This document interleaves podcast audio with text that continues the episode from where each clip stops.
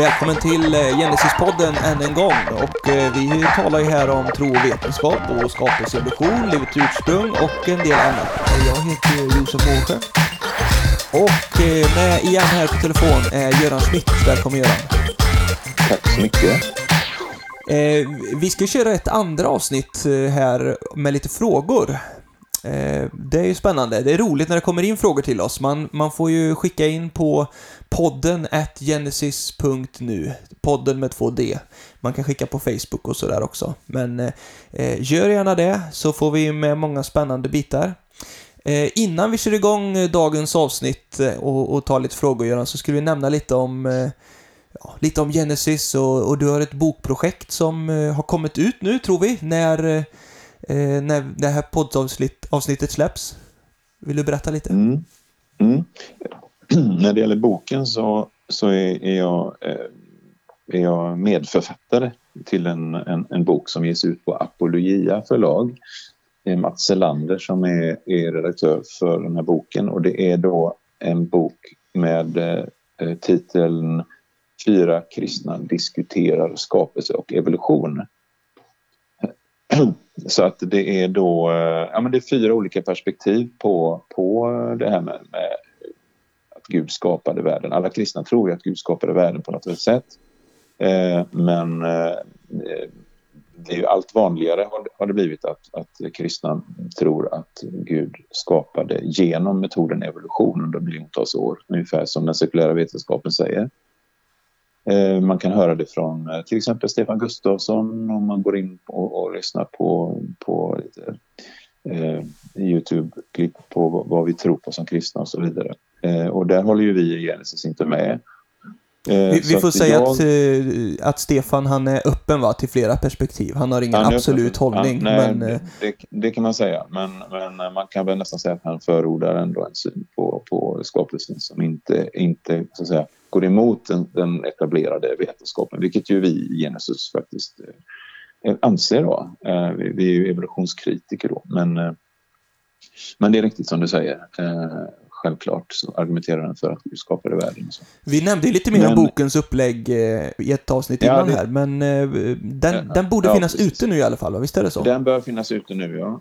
Och så köp den. Ja, alltså om du vill ha en alltså så saklig och så objektiv jämförelse som möjligt mellan 4 skapelseperspektiv på ett och samma ställe. Då är det nog nästan bara den boken man kan titta i. Det är svårt att hitta det på nätet någonstans eller i någon annan bok. Så den är ganska unik och ganska viktig, tror jag. Så att köp den eller låna någon eller något. Eller gå till biblioteket och fråga efter den. Gå in på genesis.nu eller Apologia förlag, så finns det hänvisningar där. Yeah. Annars så finns det ju, vi har ju en tidskrift som vi ger ut 4 gånger per år. Genesis magasinet. Vad finns det och vad är det som är aktuellt just där nu, Göran? Ja, det sista numret som kom i början på december, det hade temat då syndafloden. Så det lägger då fram argument för att jorden, av olika typer av argument för att jorden faktiskt en gång i tiden, för inte så länge sedan, var översvämmad. Att det fanns en global översvämning som bildade merparten av jordens geologiska lager och fossil och allt det här. Så att, det är det numret. Sen så kommer då nästa nummer i början på våren då. Det kommer att handla om vad som hände sen. Och det är också mycket spännande grejer. Det handlar om till exempel hur mänskligheten spreds ut över jorden efter syndafloden. Det handlar också om biogeografi, det vill säga hur kan vi förklara de mönster som djur och växter förekommer i på nuvarande jorden, så att säga, efter syndafloden. Alltså hur spreds de ut, och finns det argument eller finns det evidens för att de faktiskt har gjort det och så vidare. Så, är det istid den också? Eller kommer det senare? Ja, precis. Ja, det också, precis, ja. Därför att alltså, sekulär forskning talar ju om över 100 istider, men som bibeltroende så ser vi att det finns skäl för att tala om en enda istid. Så att Så att det är också mycket riktigt, det är ett spännande. Det här är ju två stycken, det är väldigt spännande teman, båda de här numren. Noas, eller floden, världsvida översvämningen och tiden efter floden. Och man kan ju gå in och beställa magasinet då på vår hemsida. Gå in på genesis.nu, så hittar man det under en flik där, tidningen Genesis. Och så kan man fylla i uppgifter. Jag rekommenderar starkt att ta en prenumeration. Ja, det kostar ju bara 245 kronor för vanliga hushåll och sen så 145 för studenter, och då får man 4 nummer. Alltså de ligger på en 50, 60, 70 sidor, så man får väldigt mycket för pengarna, och det. Så att jag rekommenderar det varmt. Man får några äldre nummer ligger på vår webbplats på den fliken där du nämnde där, så där kan man gå in på äldre eller tidigare nummer, och då ligger de framme åtminstone till och med december 2019. Ja, ligger de framme. Och det kommer efterhand med eftersläpning där också. Om man vill engagera sig i föreningen, så uppmuntrar vi gärna till att man kan bli medlem också. Det kan man också göra på en hemsida, och vi vill ju gärna ha fler människor som blir involverade. Så skulle man vilja bli medlem och bli involverad, så hör av er och bli medlem, och så kan man kika på vad det skulle kunna finnas för saker att hjälpa till med. Det vet man inte på förhand. Precis. Men det är ju roligt med nya krafter in i föreningen. Precis, det kostar 130 kronor per år, och då är man med liksom och sponsrar, liksom, möjliggör för oss att sprida det här magasinet till bland annat då, och poddradiosändningar och name it, alltså att sprida liksom information om skapelsefrågan i vårt land till elever och allmänhet så. Är man student så är det ju endast 65 kronor som medlem. Det är inte ens en pizza. Så det är ju... Är du säker på det? Jag är lite tveksam där faktiskt. Men det står på webbsidan i så fall. Ja, det står på hemsidan. Jag kan ha fel. Ja, jag med. Vi lämnar det till hemsidan. Vi kör vidare. Vi har ju då dagens avsnitt, och vi ska ta några frågor till. Och delvis är det ju en fråga som vi har dykt upp här. Vi hade ett avsnitt om... det här med livets ursprung och sånt, och vi talade om liksom problematiken med att livet skulle uppstått bara spontant av sig självt. Sådär. Men då finns det en teori eller hypotes eller vad man säger som ofta lyfts fram, som man talar om RNA-världen. Vad är det för något, Göran, och vad har det med livets uppkomst att göra ur ett evolutionärt perspektiv? Ja, men precis. Nej, men det är en populär syn som brukar finnas med i våra läroböcker i skolan också. Man kan väl säga så här att bakgrunden till det här begreppet med RNA-världen, det är det att man ganska tidigt insåg att alltså först började man spekulera kring alltså vilka molekyler var de som dök upp först på jorden en gång i tiden. Alltså som av naturliga orsaker bildades då på den tidiga jorden. Och då tänkte man först att det var nog proteiner, tänkte man först. Sen så när man började forska lite mer på kemin bakom proteinbildning, så insåg man ganska snart att det var väldigt, väldigt svårt att hitta liksom miljöer och förhållanden som skulle kunna möjliggöra att det bildas proteiner. Det finns många kemiska skäl till varför det blev väldigt, väldigt besvärligt.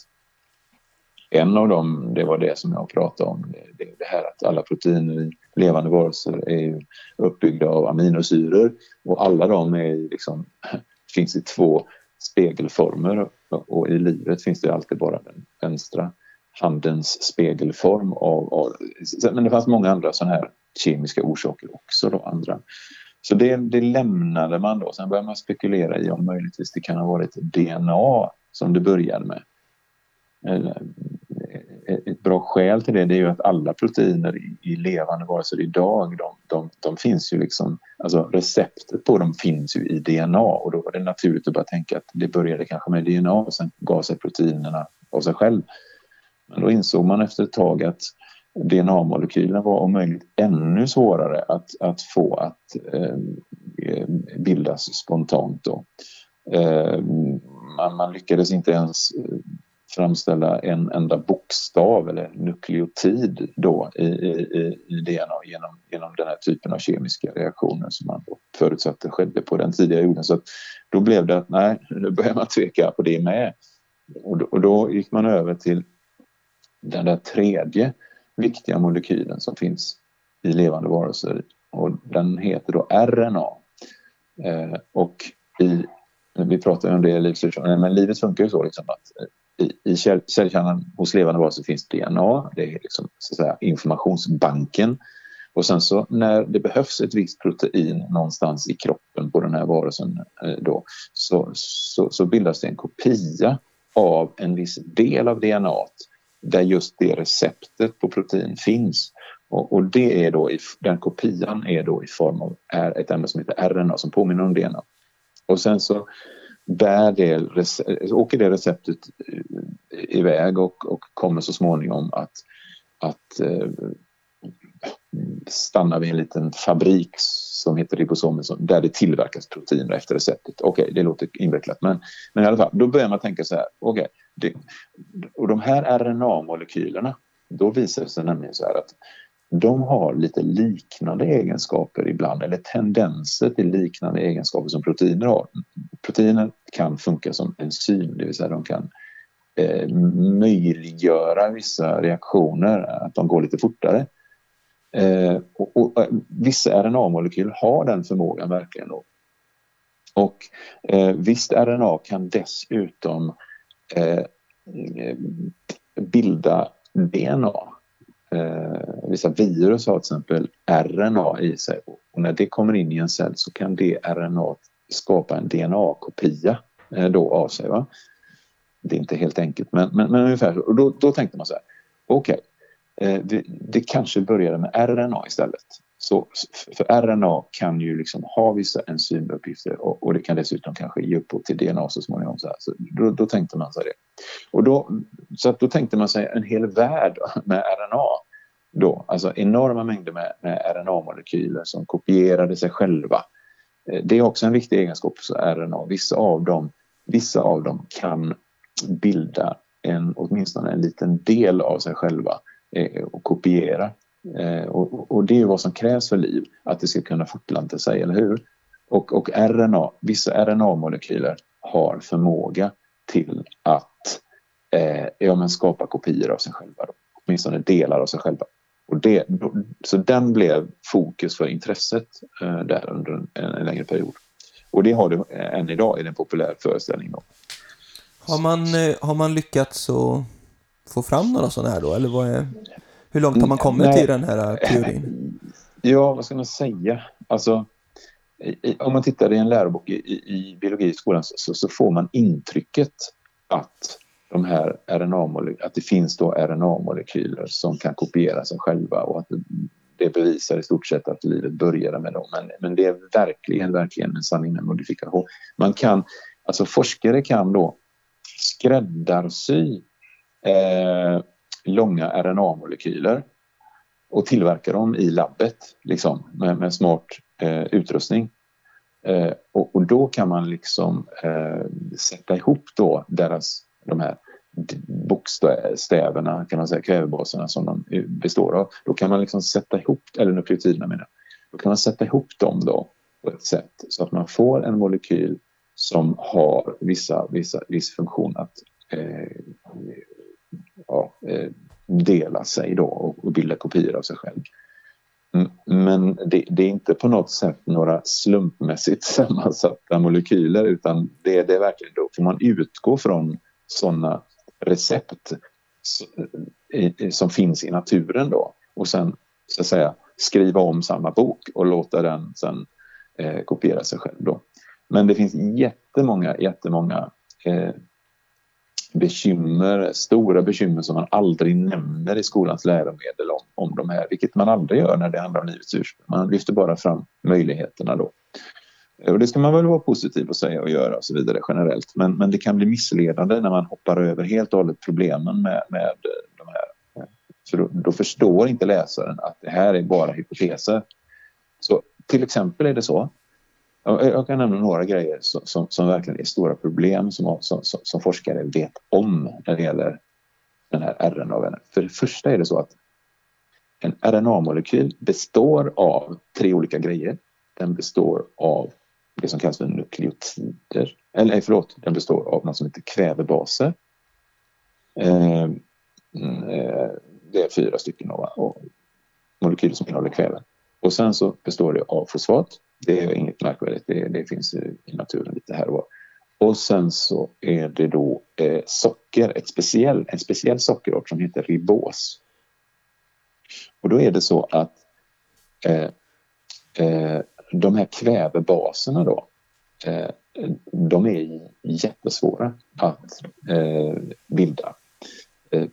Alltså det krävs verkligen, man måste ha till exempel vätecyanid, vilket är ett absolut giftigaste ämne som existerar då, för att kunna framställa dem då.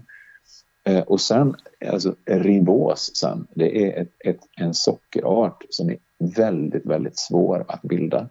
Den bildas egentligen inte, utan det bara, alltså när det bildas ribos i naturen då, som är en del av RNA, så är det bara på vägen till att bilda något annat så att säga. Så det finns bara spår av det. Och det är en väldigt känslig sockerart då som reagerar med allt. Och ribos, om den sockermolekylen hamnar i närheten av någon kväveförening, så reagerar de med varandra. Och det blir någonting som inte funkar. Så att, det är jättestora problem, kort sagt, med alltså att ens framställa råvarorna till RNA. Och att få dem att reagera just med varandra och inte med något annat. Där är gigantiska problem som inte man brukar nämna någonting av. Och man har inte lyckats då bilda sånt här liksom då med slumpmässigt eller vad vi säger i labben eller så. Nej. Och man hittar alltså till exempel de här alltså nukleotiderna, de här alltså delarna i RNA som då består av då en kvävebas och socker och fosfat. Det är liksom de här, kan man säga, pärlorna i pärlhalsbandet. Där pärlhalsbandet är RNA, så är en pärla då, det är en nukleotid. Och man har aldrig någonsin bildat en nukleotid genom något sånt här experiment, alltså genom att blixtra en gasblandning. Man har aldrig någonsin hittat det vid en meteorit som har slagit ner någonstans. Det finns massa organiska ämnen i meteorit. Man har aldrig hittat någon kväve eller någon nukleotid där till exempel. Så man har ingen sån här evidens för att det ens kan bildas i naturen. Och rent kemiskt sett så behöver ribosen och kvävebaserna, de måste bildas i helt skilda kemiska miljöer, men ändå måste de finnas på samma plats för att kunna bildas RNA. Så att det är jätteproblem med det där. Sen så är det är sant i och för sig att RNA kan ha viss enzymaktivitet då, men alltså det är som en droppe i havet jämfört med den aktiviteten som proteiner har. Det går liksom inte att jämföra överhuvudtaget. Så att tänka sig att ersätta proteiners förmåga att få kemiska reaktioner att ske i en ämnesomsättning med att ersätta det med RNA, det är patetiskt. Det är samma, spelar inte samma division överhuvudtaget. Det är det som att säga att det räcker med en hammare för att bygga ett hus ungefär. Man behöver inga andra verktyg.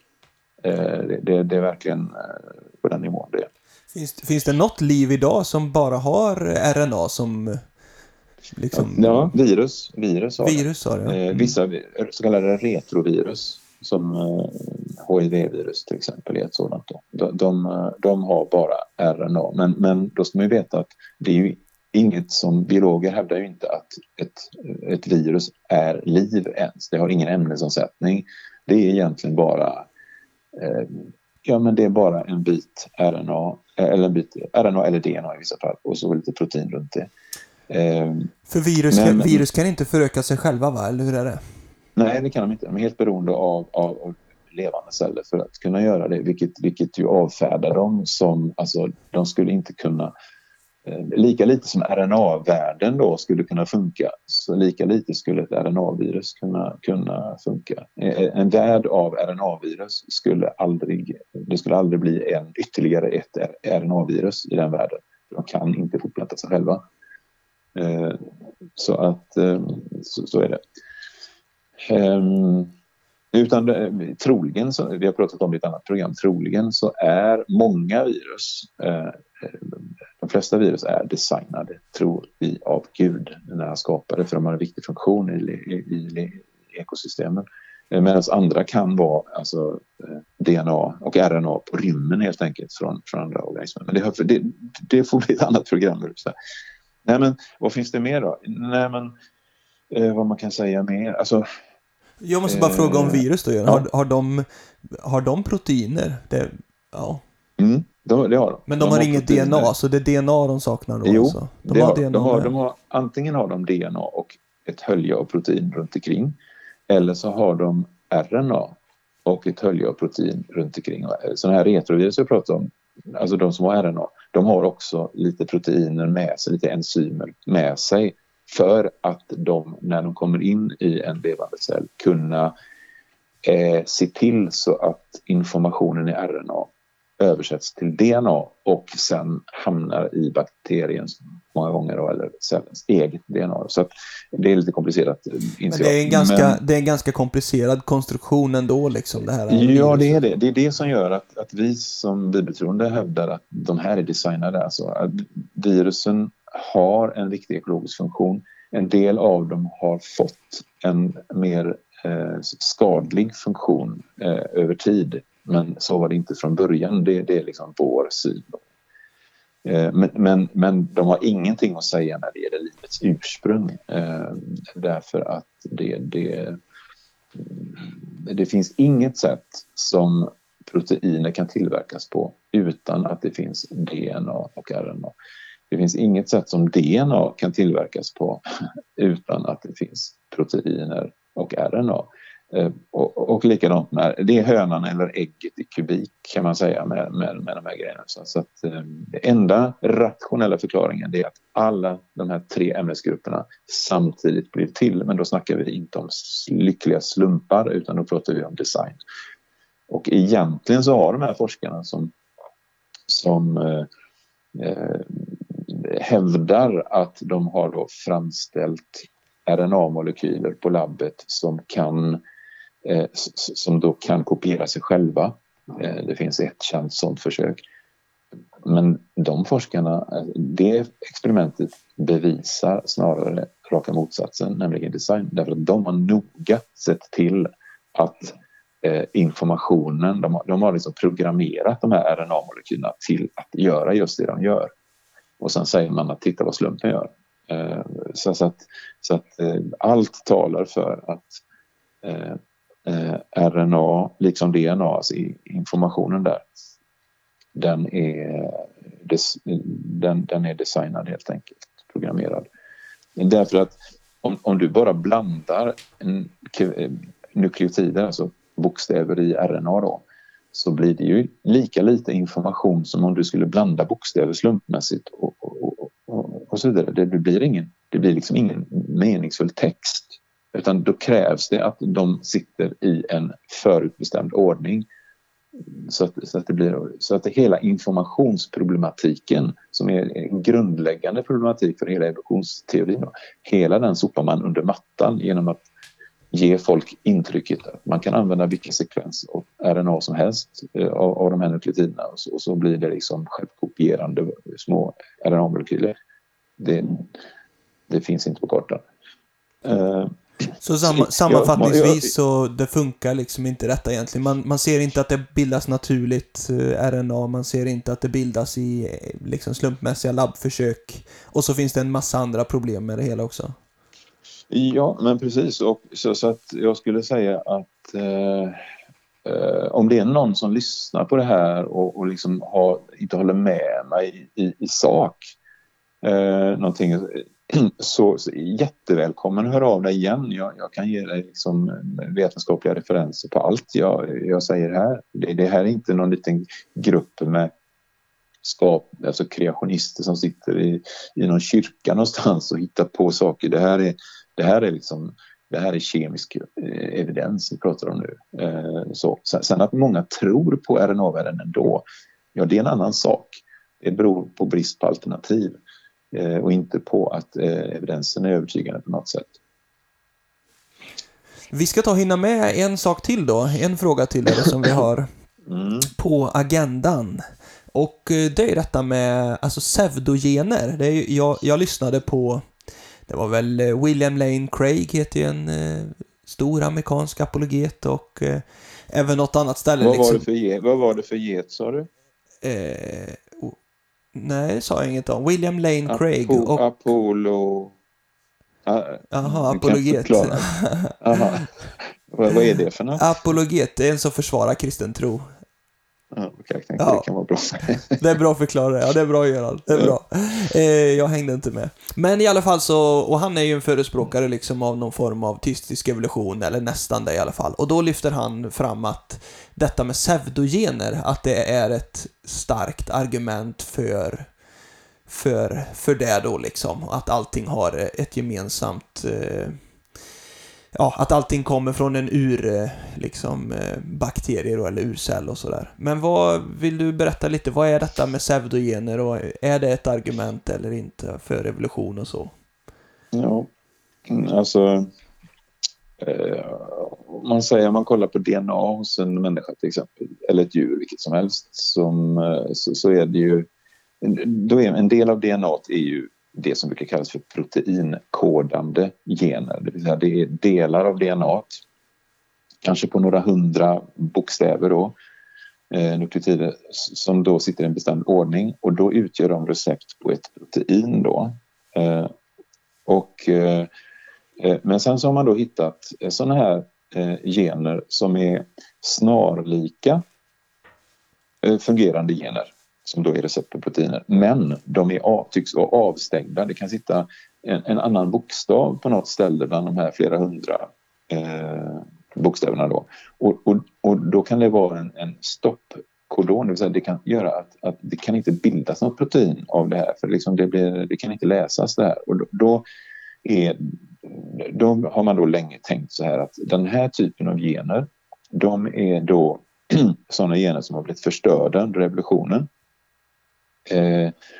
Och då kallar man dem för pseudogener. De har en gång fungerat men nu funkar de inte längre. Det är ungefär som man brukar säga.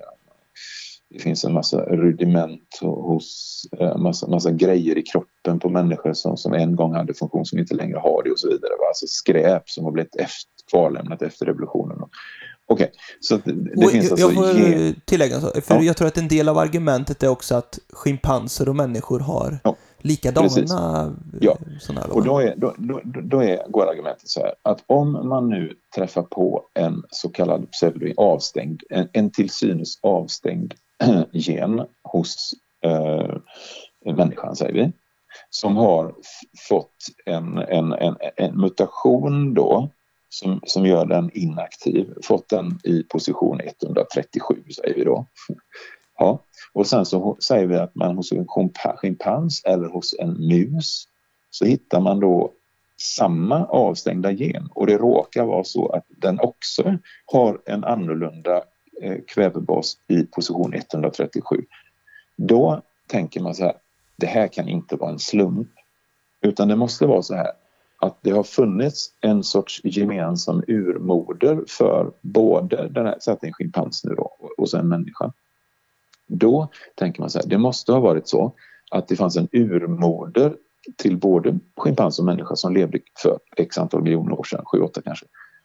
Och den varelsen hade råkat få en mutation eller någon av dess släktingar bakåt i tiden hade fått en mutation just i position 137.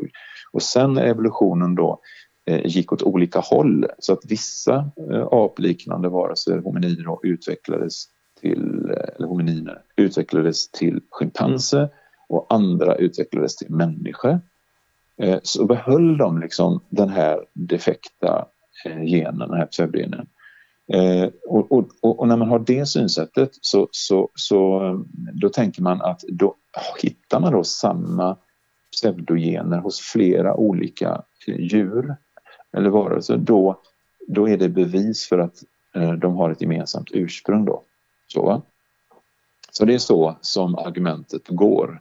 Och det här, jag hade till exempel den här diskussionen med en professor som heter Dan Larhammar för mer än 10 år sedan liksom, när han lyfte fram det här argumentet då med pseudogener som ett argument.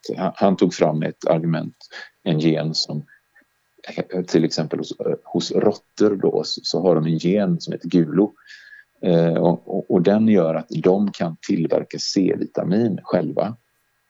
De behöver inte äta frukt utan de kan få C-vitamin och tillverka det själva.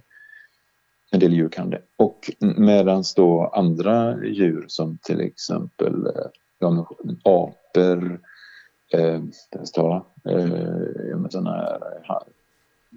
marsvin och människan kan inte göra det. Utan de har då en avstängd gulogen.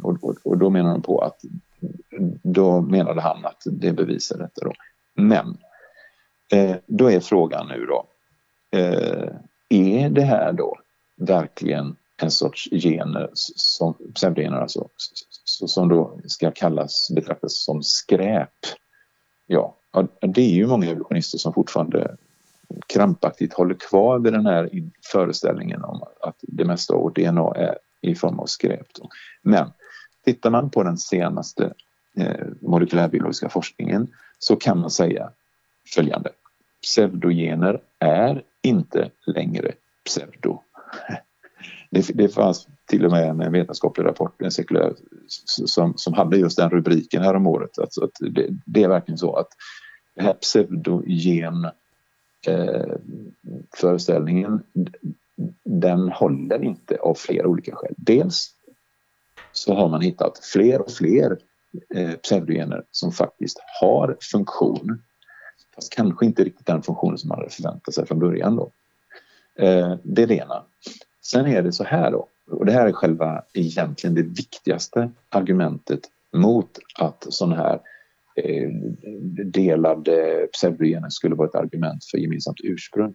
Det är följande: att i evolutionen så är det så här att vissa gener är nödvändiga för livet. De generna, bevaras under evolutionen. Alltså de påverkas av mutationer de också, men blir det en mutation i de där viktiga generna, i så fall så tar det naturliga urvalet bort de individerna därför att de inte är livskraftiga. Det här brukar sägas på evolutionsspråk då, att vissa gener är konserverade. Så det finns till exempel gener som är praktiskt taget identiska i bakterier och människor. De är då konserverade under många miljarder år då, sägs det då, va? Därför att de är så viktiga då. De uppstod tidigt och sen så behövs de för livet. Okej. Medan andra gener som inte är så viktiga, där kan mutationerna förekomma under årmiljonerna och det gör inte så mycket. Så, va? Men när vi nu hittar då så kallade pseudogener hos till exempel schimpans och människa, och de är praktiskt taget identiska. De är avstängda på samma sätt, ser ut som och så vidare. Vad ska man då dra för slutsats? Ja, men alltså det faktum att de finns hos både schimpans och människa och påstås att de har varit oförändrade i många miljoner år sedan den där urmodern levde. Det faktumet att de inte har förändrats är ju någonting, de har alltså konserverats. Det är i sig ett bevis för att de inte saknar funktion, utan de har en viktig funktion, biologisk funktion, i båda de här varelserna, nämligen schimpans och människa. En viktig funktion som Gud, enligt vårt perspektiv, var Gud skapade dem med de här. Så att det finns alltså flera, som man upptäckte, flera tänkbara sätt som de här avstängda generna faktiskt kan ha. En till synes avstängd gen i en viss typ av cell kan ha en funktion i en annan cell. Alltså det finns ju hundratals olika celltyper i en människa till exempel. Och om en viss gen är avstängd i en typ av celler, kanske muskelceller, då behöver den inte vara avstängd i till exempel en fettcell eller sådär, eller nervcell. Det är ett En gen kan också se ut att vara avstängd, men den kan under embryonalutvecklingen, alltså på vägen från ägg till liksom miniorganism då, där kan den vara aktiv under ett visst skede och sen stängas av och förbli avstängd sen. Jag måste ställa en fråga då. Kan DNA alltså liksom förändras lite? Du säger stänga av, stänga på liksom. Är det olika delar av DNA som skiftar eller vadå? Ja, men alltså, det är det som är det fascinerande med DNA, att DNA har faktiskt en förmåga att programmera om sig själv, till exempel under embryonalutvecklingen. Snacka om datorprogram som kan programmera om sig själv. Det kan det göra genom att vissa gener, så kallade, som då givetvis betraktas som skräp då, som gamla virusrester och evolutionister, men de kallas för mobila element, kallas de. Det är små gener som hoppar faktiskt runt i arvsmassan under embryonalutvecklingen och aktiverar gener och stänger av andra gener. Så att arvsmassan hos levande varelser är dynamisk, beroende på att vissa gener då har den här funktionen. Så att det är helt rätt. Alltså. DNA är inget statiskt, utan det kan till och med programmera om sig själv då för att kunna möjliggöra livet. Så att det är jättespännande område här, och det är mycket man inte vet självklart, utan så att det är jättelätt att säga så här, det här är en gen som inte tillverkar något protein, alltså är det skräp. Det är ungefär så som man brukar vara jättesnabb att konstatera utifrån evolutionärt håll, för man förväntar sig skräp i skapelsen. För varför skulle en slumpmässig, oplanerad, oriktad evolution skapa en arvsmassa där det finns mening med allting? Utan man förväntar sig skräp. Till skillnad från oss skapelsetroende som menar att vi förväntar oss en arvsmassa som är full med mening. Och defekter också såklart, nästan syndafallet, men framför allt mening då. Så det beror på perspektivet. Så. Och ju mer man har upptäckt inom de här bitarna de senaste 20, 30, 40, 50 åren eller vad det kan vara, desto mer inser man att det har funktion, att det är... Ja, alltså pseudogenbegreppet är på väg bort. Det är det enklaste sättet att uttrycka det på helt enkelt. Alltså, vi människor har typ 8000 pseudogener i vår arvsmassa. 60% av dem, alltså mer än hälften, finns också hos möss och är nästan likadana. Det bevisar ju liksom verkligen att det här är en typ av gener som verkligen har funktion både hos möss och hos människor. Våra proteinkodande gener hos möss och människor är praktiskt taget samma. Så att själva...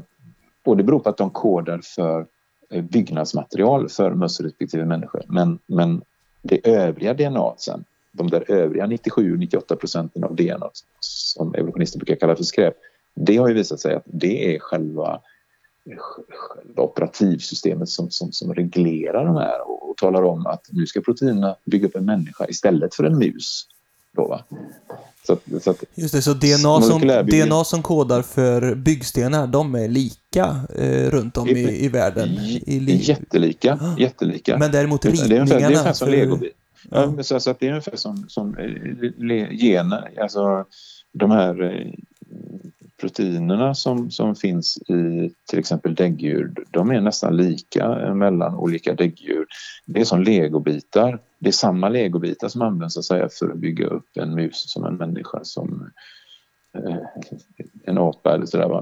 Men sen finns det andra programvaror som då talar om hur de ska sitta ihop och hur många som ska sitta ihop på varje ställe. Och då blir resultatet olika varelser. Men så det är inte så att de här likheterna innebär att vi måste vara släkt med varandra, utan det innebär istället att Gud valde att använda samma byggstenar till alla sina skapelser, precis som vi av samma hög med legobitar kan bygga en båt eller ett hus eller en bil. En avslutande fråga då, Göran, på detta, alltså detta med pseudogener. Hur pass långt liksom i vetenskapen har man kommit totalt sett? Är det verkligen ett argument som är passé? Eller är det många som fortfarande håller fast vid det och så?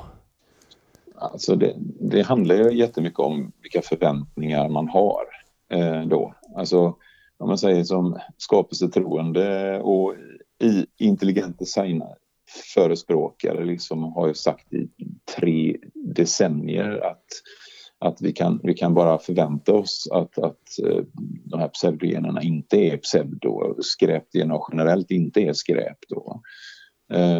Men det är klart så att det borde täppa till munnen på dem som hela tiden är så noga med att tala om att skapelsetroende kan inte göra några förutsägelser då. Våra hypoteser är meningslösa, men det visar ju verkligen att det är precis tvärtom. Det är evolutionsteorin som inte mäktar med det. Sen kommer det alltid att finnas folk som framhärdar i att det är säkerligen länge kommer det finnas då evolutionister som hävdar att jo då, titta här och titta här.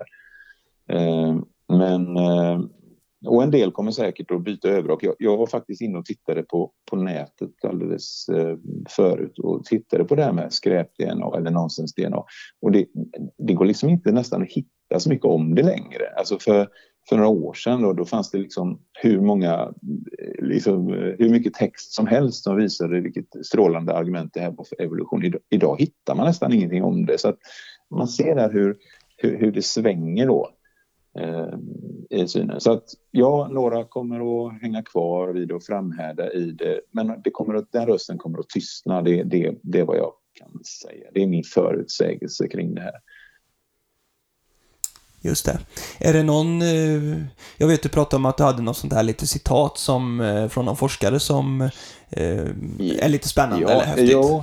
Ja, men alltså, och det gäller väl egentligen alltså det här med skräpföreställningen generellt som ju är en förutsägelse då, evolutionsteorin liksom. Men det var en forskare som redan 2006 sa, han heter John Mattick, han sa att alltså misstaget att inte erkänna implikationen av icke-kodande DNA, alltså skräp-DNA, det kommer att visa sig vara det största misstaget i molekylärbiologiens historia.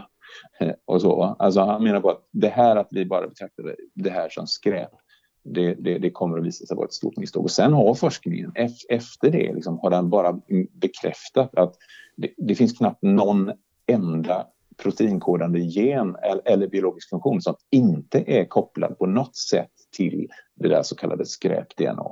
Alltså, så det är så uppenbart. Skräpet är inte skräp, utan det är ett operativsystem. Så att idag så är saken tämligen klar. Men det kommer att finnas en och annan som kommer att framhärda. De jag har debatterat det här med i Sverige kommer säkert att hålla fast vid det ett tag till. Just det.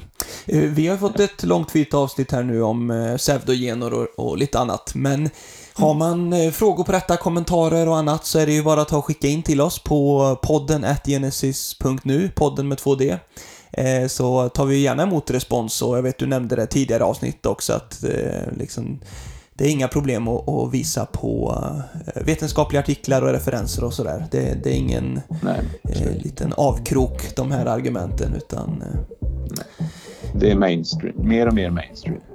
Att skräp är en felaktig föreställning. Vi får tacka våra lyssnare, så ska vi ta och ladda upp för nya avsnitt framöver. Hoppas att ni tycker att det är spännande att lyssna. Och tack så mycket Göran för det här avsnittet. Ja men tack, det är kul att vara med, verkligen. Ha det bra med er allihopa. Hej då.